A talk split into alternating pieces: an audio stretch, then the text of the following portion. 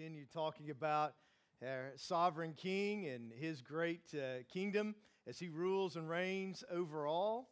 And so the title of the series is The World Seems Out of Control, but what we're going to talk about today is the fact that God brings down the proud. So let's start with this. So uh, the busy travel weekend, and uh, people were flying all over the place like a holiday or something, and uh, you know, flights started getting canceled, crazy things started happening. So some people got bumped off the flights. They were trying to get home. And so they found a small, little tiny plane that they could charter. And so there were three people who ended up on a plane together that just the three of them and the pilot, they had never met each other. Okay, so there was a Boy Scout, a scientist, and a priest. So apparently, you know it's not a real story. But um, so, so, there's, a, there's, a, Boy Scout, a scientist, and a priest.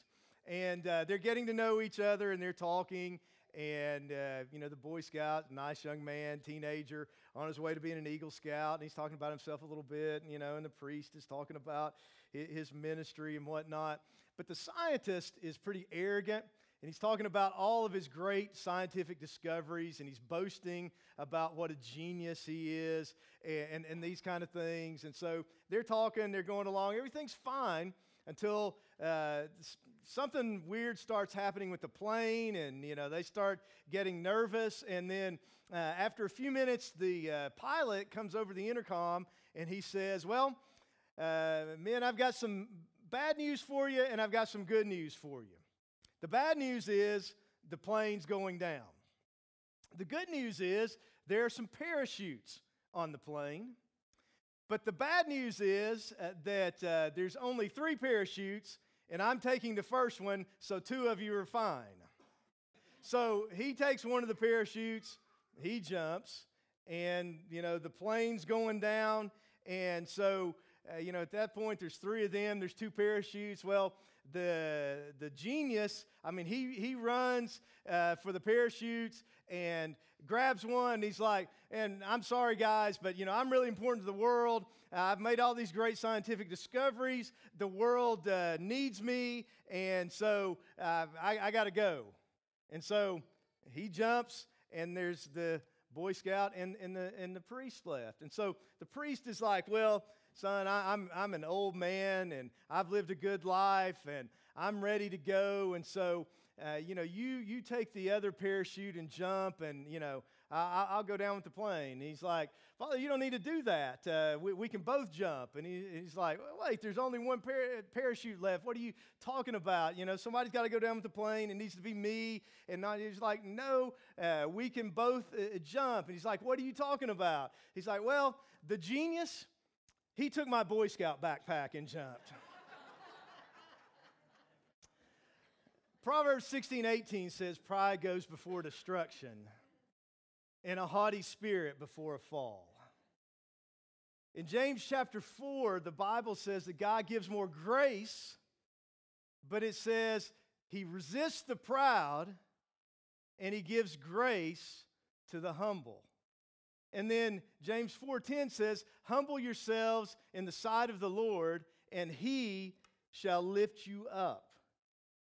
And, and then um, in Daniel 4:37, and, and, this is the end of the passage that uh, we're t- uh, looking at today. And so this this is kind of the summary. This is the big picture uh, of it, and um, this is you know, where we're getting to, and then we'll kind of circle around and see how we get there with Nebuchadnezzar. But it says, Those who walk in pride, he is able to put down. Those who walk in pride, he is able to put down. Sidney Greidanus has said that Daniel chapter 4 is a story about two sovereignties. And he's talking about God and Nebuchadnezzar. In, in the first four chapters of Daniel coming to a head here, you have an earthly ruler acting like he's God. And here you have the Most High God now showing him who the real ruler and the real God is. Do you understand, though, in a sense, this is all of our spiritual stories? ever since the Garden of Eden, this is who we are and what we've been like. We've tried to be our own God. We've tried to determine our own fate. We've tried to have it our own way. There's, there's a lot of things. I don't have the time to develop this today. Uh, the, in in the, this story that harkens back uh, to, to Genesis chapter 3. But when you think about pride, C.S. Lewis wrote this. I, I think it's maybe the most insightful thing that's ever been written uh, on the subject. He says, There is one vice of which no man in the world is free, which everyone loathes when he sees it in someone else, and of which hardly any people except Christians ever imagine that they are guilty of themselves. There is no fault that makes a man more popular, and no fault which we are more unconscious of in ourselves. And the more we have it in, our, in ourselves, the more we dislike it in others. The vice I am talking of is pride or self conceit, and the virtue opposite to it in Christian morals is called humility. According to Christian teachers, the essential vice, the utmost evil, is pride.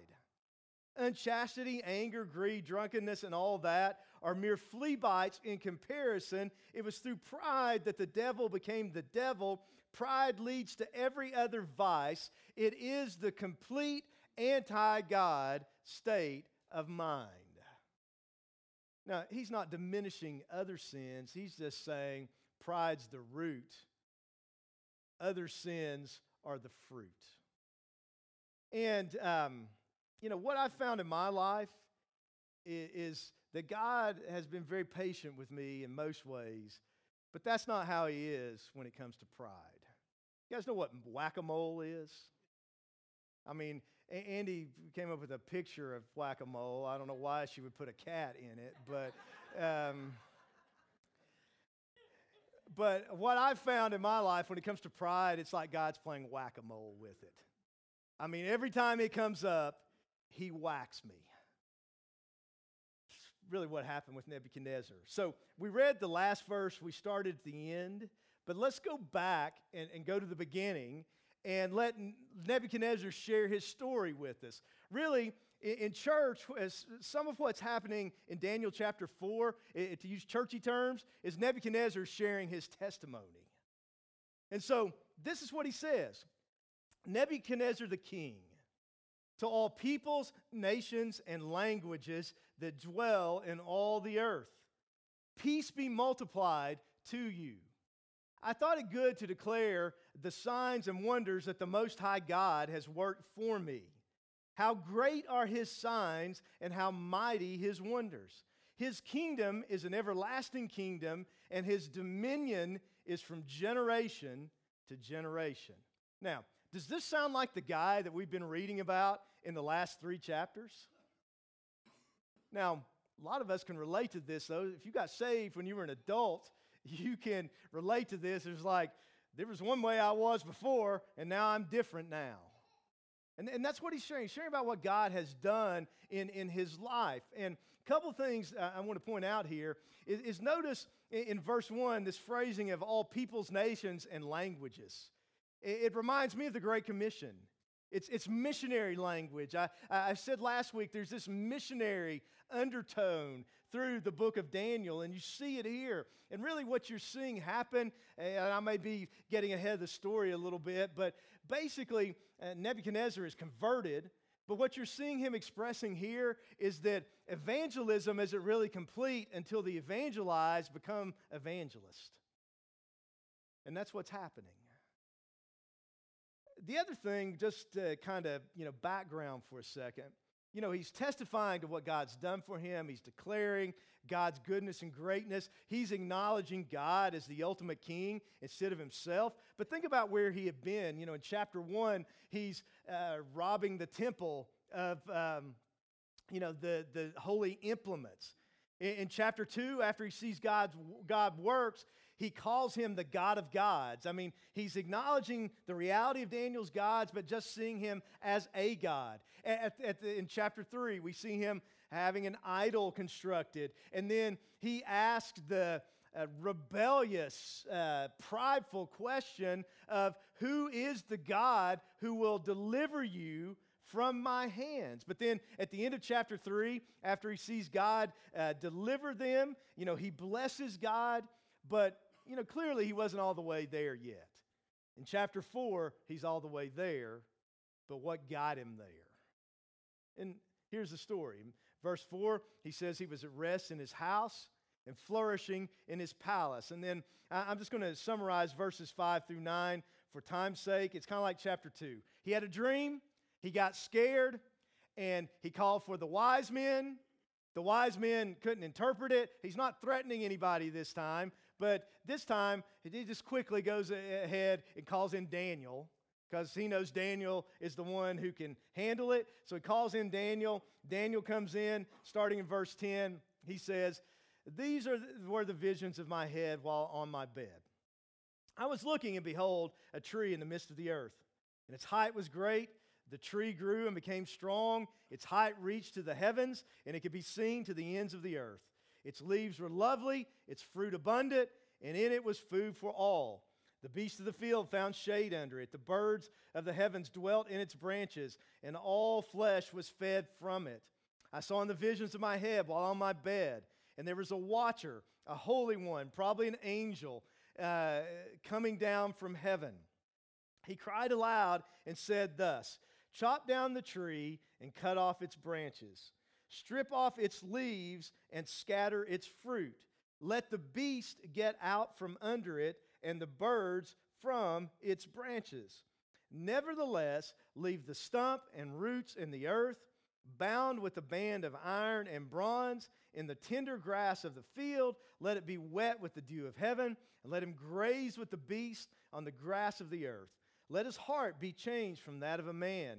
Let him be given the heart of a beast. And let seven times, which Bible scholars debate the meaning of times, uh, I'm in the camp of believing it refers to years. I think this has happened, it was seven years, but that's debatable. Let seven times pass over him.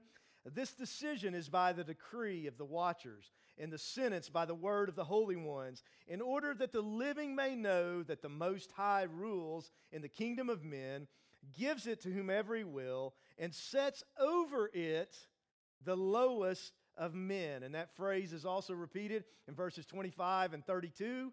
Uh, if, if somebody that you think is terrible gets elected, you might want to remember that phrase sets over it the lowest of men. Um, verse 18 uh, This dream I, King Nebuchadnezzar, have seen. Now, you, Belteshazzar, Daniel's Babylonian name, declare its interpretation, since all the wise men of my kingdom are not able to make known to me the interpretation, but you're able, for the Spirit of the Holy God is in you. So, in other words, this is the dream. Now Nebuchadnezzar saying, Daniel, tell me what it means. And so, verse 19 says, Then Daniel, whose name was Belteshazzar, was astonished for a time and his thoughts troubled him. So the king spoke and said, Belteshazzar, do not let the dream or its interpretation trouble you. Belteshazzar answered and said, My lord, may the dream concern those who hate you, and its interpretation concern your enemies. Now, before we uh, go on and read the interpretation of the dream over the next few verses, I, I want to just I want us to think about Daniel's response here because I don't want us to miss this. Uh, this is kind of amazing. Um, uh, two sides to his response. One side, read a quote by David Helm. He says, We must be willing to share the bad news with people that they're out of sorts with God, even as their heart breaks for them while saying it. We must be willing to tell others that God is not pleased with this pride, the human tendency to push Him aside and think that we are the measure of all things. We must be willing to say why God works against us so that we might one day know that He rules and not us. Finally, we must be ready to call for repentance and offer hope Daniel didn't shirk from speaking God's word into the life of the most powerful man in the world. In doing so, he has provided us with an example of the backbone needed to be faithful when our opportunity comes. So that's one side of it, his boldness. I want you to think about another side of it, though. Think about his compassion and his forgiveness. Now, notice his response.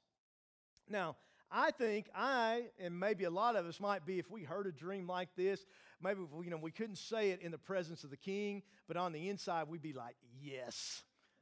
He's finally getting what's coming to him." And, and, and there's a sense in which that's true, and I'm not saying, you know, the desire for justice is an innate God given response from a just God. But I mean, think about it. This man overran his country, essentially mocked his God, took him captive, his friends. From a human perspective, ruined their lives. And Daniel's like, King, this is bad, and I really don't want to tell you this. I wish I could tell your enemies, but I'm going to tell you the truth. But that's his heart. His mindset wasn't, oh, he's getting what's coming to him. You know what? I think we really need to get over that today. There's a lot of that today. There's a lot of us vilifying people and us and them and our enemies. But you know what this would, would say to us? It would say that if we really believe the gospel, that number one, we need to get rid of this us and them mentality and realize it's us and Jesus. We're all in the same boat. There's only one guy, good guy, and it's Jesus. We're all uh, the, the bad guys. And so, if we want other people to get what they deserve, understand we're in the same boat, and that means we need to get what we deserve. So, really, the way we should think is not, oh, people need to get what they deserve. We need to think that if we get what we deserve, we get judgment. But the gospel is that Jesus took on himself what we deserve, so we don't have to get what we deserve, which is mercy, and we can get what we don't deserve, which is blessing, which is grace. And, and, and that's the gospel. And if we think that way, we don't have to live with a bunch of enemies and us against them. We can be missionaries to everybody and share the gospel of grace, knowing that's what we all need. And that's what he exemplifies for us there. And so, starting in verse 20, then he interprets the dream. He says, The tree that you saw, which grew and became strong, whose height reached to the heavens, and which could be seen by all the earth, whose leaves were lovely and its fruit abundant, and which was food for all, under which the beasts of the field dwelt, and in whose branches the birds of the heaven had their home. It is you he spoke truth to power. It is you, O king, who have grown and become strong, for your greatness has grown and reaches to the heavens, and your dominion to the end of the earth.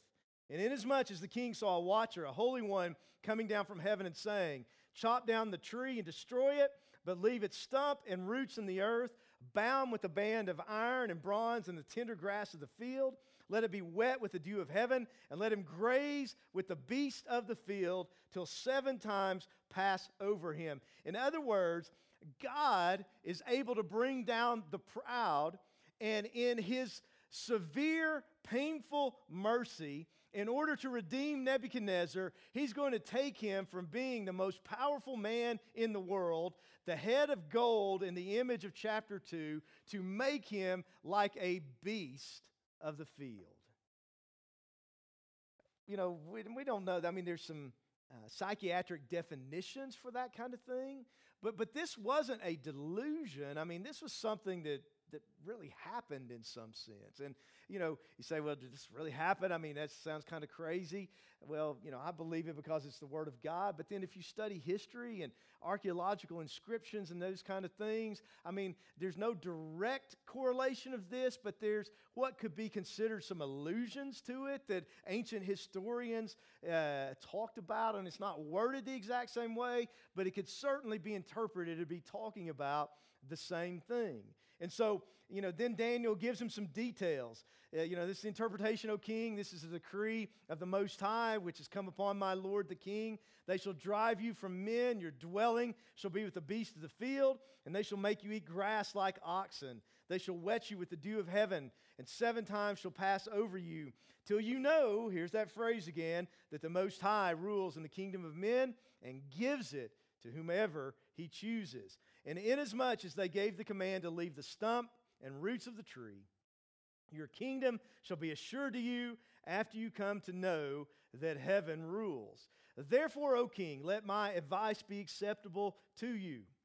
Break off your sins by being righteous. In other words, he's saying to him, repent before it's too late. And your iniquities by showing mercy to the poor. Perhaps there may be a lengthening of your prosperity. All this came upon King Nebuchadnezzar. And, and so now this is going to be the fulfillment. It says at the end of 12 months, he was walking about the royal palace of Babylon. And, and what we're going to read in verse 30 is just one of the most rank expressions of pride that you could ever read. Uh, it'd be the kind of thing that we would be so turned off with if somebody else said it to us. But like C.S. Lewis said, we can be oblivious about it in ourselves sometimes. This certainly fits of what we know of Nebuchadnezzar in history and archaeology. I mean, archaeologists say basically everything that he built, his name was all over it. He, he was trying to make himself known. But here's what he said in verse 30 is, this, is not this great Babylon that I have built for a royal dwelling by my mighty power and for the honor of my majesty. Is that not pride in a sentence? It makes me think of uh, something that Pat Riley wrote about. If you don't know who Pat Riley is, right now is the president of the Miami Heat. Uh, that's a basketball team if you're uh, not a basketball fan. But uh, if you remember back in the 1980s, you know, the Showtime Lakers, their kind of dynasty with Magic uh, Johnson, who, you know, at times broke the heart of this Boston Celtics uh, uh, fan. But, you know, Pat Riley was their coach. And in one of his books, he wrote about they won the championship one year. They were the overwhelming favorite to repeat the, the, the next year. And, but then he talked about how they didn't win it because basically their team imploded on the inside. Uh, you know, egos took over, and there's all this uh, infighting and disunity and, and, and that kind of thing. And the phrase that he used to describe that, uh, it, it, I love the phrase. Uh, I don't think Pat Riley's a theologian, but this is a great theological phrase. If you want a description of sin, if you want a description of pride, he said what happened is that his team got infected with the disease of me. Nebuchadnezzar was infected with the disease of me. Jimmy Inman is infected with the disease of me. You can laugh, but you are infected with the disease of me. Your spouse, don't say amen, is infected with the disease of me. Why is marriage hard? Because both of us are infected with the disease of me. And what an expression of that. So, this is what actually happened. Verse 31 While the word was still in the king's mouth, a voice fell from heaven King Nebuchadnezzar, to you it is spoken, the kingdom has departed from you and they shall drive you from men, and your dwelling shall be with the beast of, of the field. They shall make you eat grass like oxen, and seven times shall pass over you until you know that the Most High rules in the kingdom of men and gives it to whomever he chooses. So, uh, you know, I'm focusing more on the pride element of this, but one of the, the themes, again, running through Daniel, is God rules in the affairs of men. He rules over nations, He rules over leaders, He, he, he sets people up, He brings them down. We may not like them, we may not think they're qualified, we may think they are the lowest of men. But in God's sovereign purpose, He is using them in some way. So remember that. Uh, I mean, you know, vote vote according to your Christian convictions, but don't lose your mind over the election that's coming up next month. Whatever happens, God is still on the throne. So, verse 33, it says, That very hour the word was fulfilled concerning Nebuchadnezzar. He was driven from men and ate grass like oxen. His body was wet with the dew of heaven till his hair had grown like eagle's feathers and his nails like bird's claws. And at the end of the time, I, Nebuchadnezzar, lifted my eyes to heaven, and my understanding returned to me. And I blessed the Most High and praised and honored him who lives forever. Understand? This is his testimony. God brought me down until I looked up to heaven, and now I'm praising his name for what he did for me. His dominion is an everlasting dominion. His kingdom is from generation to generation. All the inhabitants of the earth are reputed as nothing, including him. God humbled him. He does according to his will in the army of heaven and among the inhabitants of the earth. No one can restrain his hand or say to him, What have you done? At the same time, my reason returned to me, and for the glory of my kingdom, my honor and splendor returned to me. My counselors and nobles resorted to me. I was restored to my kingdom, and excellent majesty was added to me. Now I, Nebuchadnezzar, praise and extol and honor the kingdom of heaven, all of whose works are truth and his ways justice, and those who walk in pride, he is able to put down. So, what's the conviction that we should glean from this? You know, like with every other chapter conviction, action, Christ connection. The, the conviction is that God brings down the proud and lifts up the humble by his grace. God brings down the proud and lifts up the humble by his grace. It seems like the world is out of control and uh, the wicked are winning and people are doing whatever they want. But at the end of the day, God will bring down the proud. And if, if he's gracious to you, he'll humble you now so you can repent and be saved. That's what he did with Nebuchadnezzar. Now, there's five truths in this text that undergird this conviction that, that I want to give to us this morning. And, and, and, and as I share these in you know, the next few minutes here, there, there's a couple different audiences here. If, if you're not a Christian, if you're not trusting Christ alone, these are reasons why you need the grace of God if you are a Christian, these are reasons why every day we need to be battling against our pride. We all have a pride problem. I mean, it's, it's just part of a sin nature. And so, are we walking in humility? Are we walking in pride? Really, a proud Christian is an oxymoron. It makes no sense in the light of the cross, but it's something that we, by the grace of God, have to daily put to death in our lives. Each and every one of us. But here's five truths that undergird and, and really that form this conviction. Number one, God's grace is our only hope because it means He is working for us when we deserve judgment. Now, look back in, in verse 2 for a second. This is so powerful, I think. Notice what Nebuchadnezzar said. He said, I thought it good to declare the signs and wonders that the Most High God has worked for me. That He's worked for me. When did He work these things for Him? When He was following God or rebelling against God? when he's rebelling against God. Why did he work these things for him? Was it because he deserved it? What did he deserve? Death, judgment. Was it because, you know, he was such a great king and such a lovely person? Oh, I mean, he was a narcissist. I mean, you know, he need to be an anger man. He's just whacking people whenever they don't do what he wants. Why did God work for him?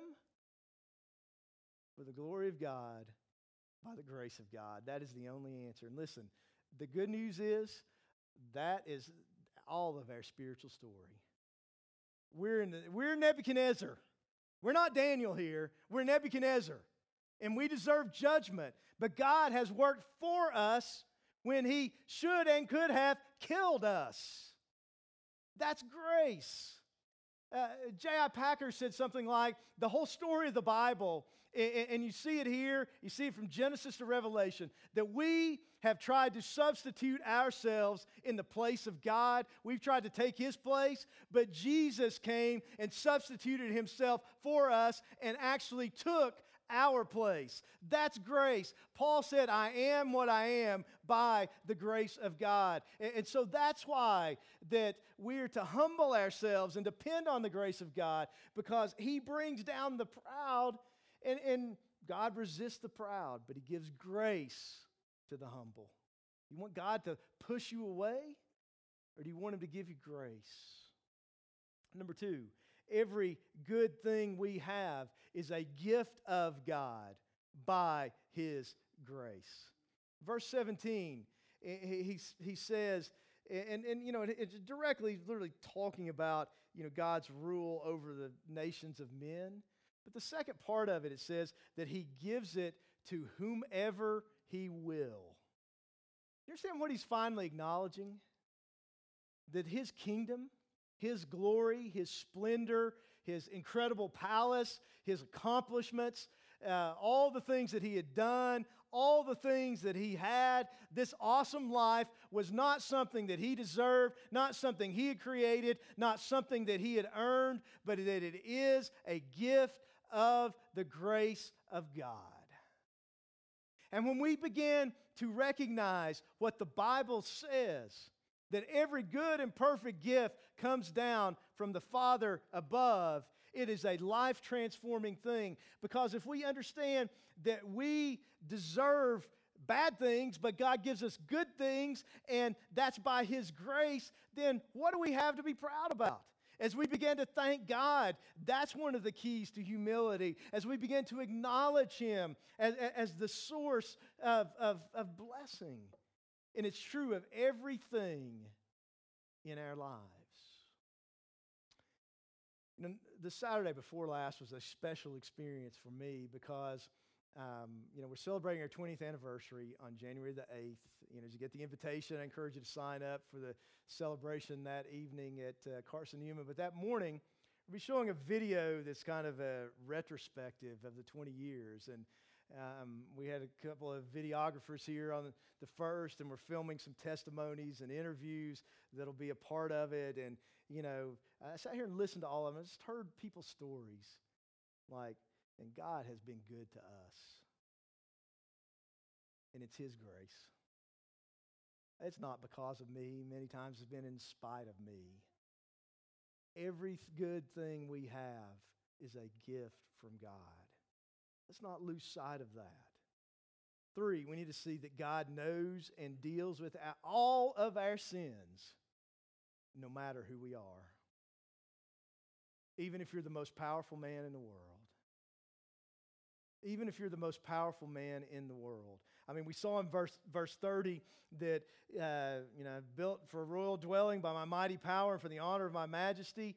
Uh, but then he says, verse 31, while the word was still in his mouth, a voice from heaven came and said, The kingdom has departed from you. In other words, in that moment, I'm dealing with you, I'm done with this. And what we have to realize, the Bible says this, Numbers 32 23, your sin will find you out. 1 Timothy 5:24 Some men's sins are clearly evident, preceding them to judgment, but those of some men follow later. In other words, some people's sins are going to come out in the open now.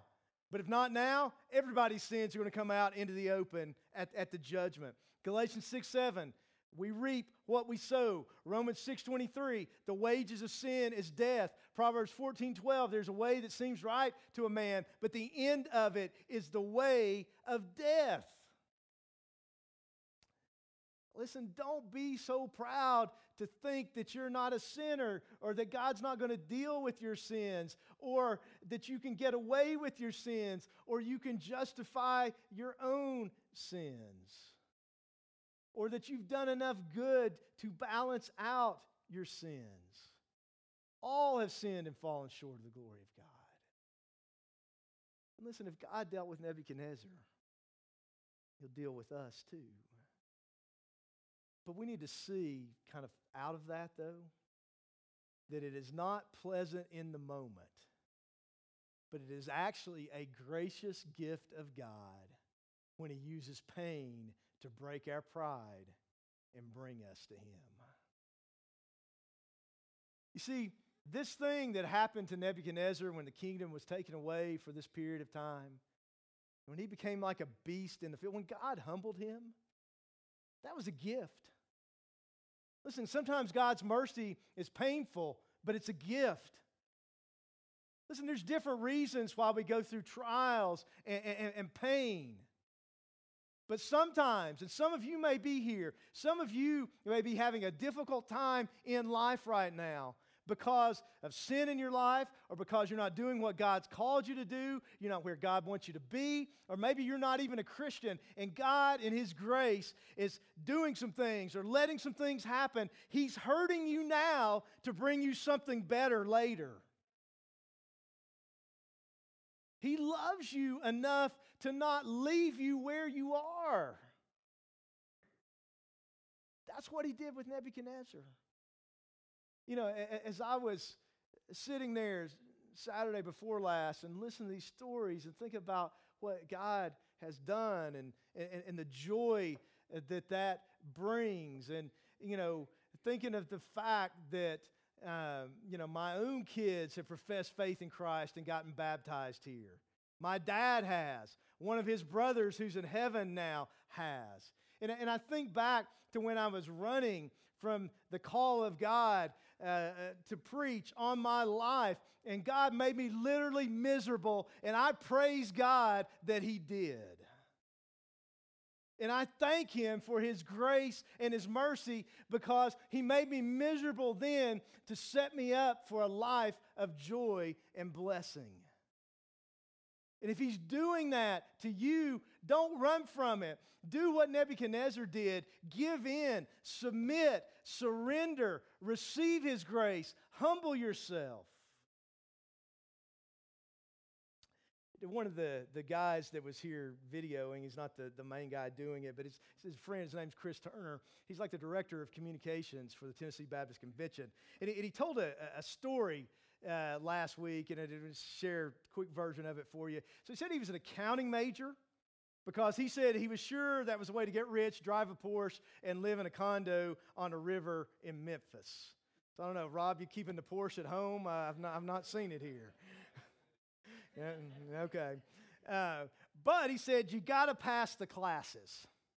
He said, I flunked out of college after three semesters with a 1.4 GPA. and if you've not been to college, that's really bad. Um, but he, so he said he joined the Naval Reserves, eventually, uh, you know, went back to school, but he was still on active duty. So his dad uh, had to uh, register him because he's going to get to school late. He says his dad was walking across campus looking for registration. He met the head of the communications department. You know, I guess his dad kind of looked lost. He asked him if he could help him with, help him with something. And, you know, he said, I'm trying to get my son registered. And, uh, you know, that he needed a major uh, that included the most amount of reading and writing and no math. Amen, Lori. um, but so the, the head of the com department, being an opportunist, said that, you know, he'd like to help. And so his, when his dad talked to him next, he said, you know, congratulations, you're now a journal, journalism major. And here's what Chris said. He said, it was a match made in heaven, literally. And he used this phrase, and I, and I hope this sticks with you. He said it was a providential failure. It was a providential failure that God used to get me where He wanted me to be for the rest of my life. Providential failure. Listen, the Bible says a righteous man falls seven times, but he rises again. God has purpose even in our failures. Some of you just need to get up and get going forward with Him again. Listen to me. A failure that leaves us humble is better in the long run than a victory that leaves us proud. Listen, God uses pain for good purposes. Let Him do that. Last one God is over all including human rulers. And he won't share his glory with anyone. Understand, Nebuchadnezzar had been all about his glory. He's talking about his great accomplishments. But then, now when God changed his heart, he's come to the place where he's bookending this chapter with praising God, giving God glory at the beginning and at the end. Listen, we're glory hogs. We have an insatiable desire for glory. You know, you see it even in advertising. There's, there's a Nike uh, ad campaign that says, twice the guts, double the glory. Uh, I wish I'd taken a picture of it. When we were in the airport in Honolulu a couple of weeks ago, uh, there was uh, an ad, I think it was for clothing, that the theme of it was glory. We want glory, but what we have to decide is are we going to be about our glory or the glory of God? So, the conviction is that God brings down the proud, He lifts up the humble by His grace. So, the action that would correspond with it is that we will humble ourselves and depend on the grace of God. We will humble ourselves and depend on the grace of God for our salvation, for daily living. Well, what does this look like? Well, it includes repenting. Remember verse 27. Daniel said, My advice is to break off your sins by being righteous. It's by looking up to heaven. You know, when we're proud, we look down on other people. We look around and compare ourselves to others. But humility is coming to the place uh, of where we look up to heaven. Uh, humility is not thinking less of ourselves, it's thinking of ourselves less because we see ourselves in the light of Jesus Christ and who He is and what He's done for us. But that's what He said He did in verse 34 that He looked to heaven. And then, like I just said, it's boasting in Jesus instead of ourselves. We're going to boast in something, but Paul said, Galatians 6:14, God forbid that I boast except in the cross of Jesus Christ our Lord. So, are we boasting in ourselves? Are we going around wanting to be seen and talking about how great we are, at least thinking it on the inside, or touting our accomplishments? Or do we present ourselves as I am who I am by the grace of God? I'm a sinner. I deserve to be in hell. But Jesus has rescued me. All glory be to him. That's the testimony of a Christian. No I in it other than I've sinned. This is what Jesus did for me. Is that your testimony?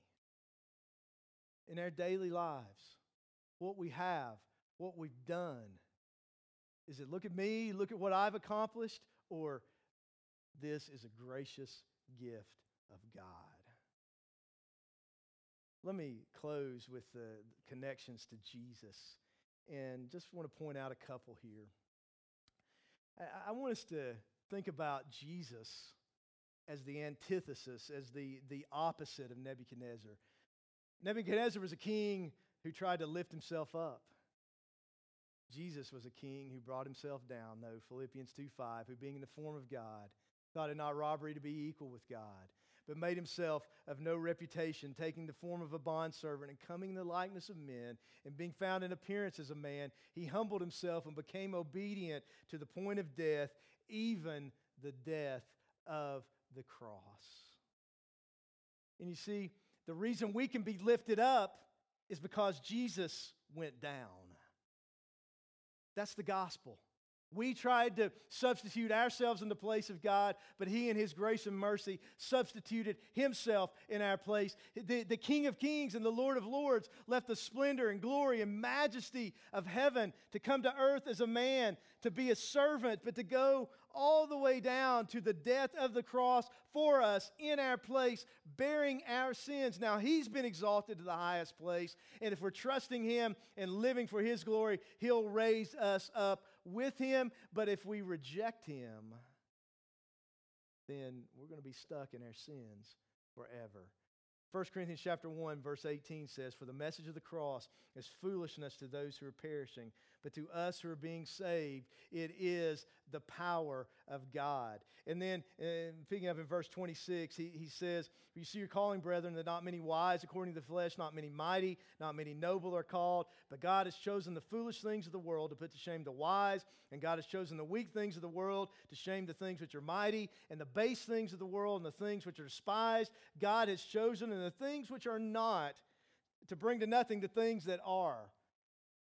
That's us spiritually. Why? That no flesh should glory in his presence, but of him you are in Christ Jesus, who became for us wisdom from God, and righteousness, and sanctification, and redemption, that as it is written, he who glories, let him glory in the Lord. Are we glorying in Jesus Christ in his sacrifice for us, or in ourselves? We walking in pride? we walking in humility? Remember what Nebuchadnezzar said those who walk in pride, he is able to put down. Listen, we can humble ourselves or force God to humiliate us. Which, again, though, that's His grace if it ultimately leads to our salvation, or God can just leave us in our sins. Someday we'll bow our knee that it'll be too late. What are you trusting in? Are you trusting in Jesus Christ and his finished work on the cross alone for your salvation, for your sanctification, for your supply in daily life? Or is it about you? Is it for you? Is it so that you'll be known? So you'll be seen. Do you think you've got it together? You can handle it. You can do it. You can take care of it. Oh, maybe you need a little boost from God uh, now and then. Or is it you know that everything you are depends on Jesus Christ. Those who walk in pride, he is able to put down.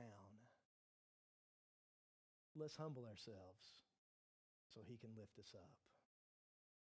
Let's bow our heads and close our eyes.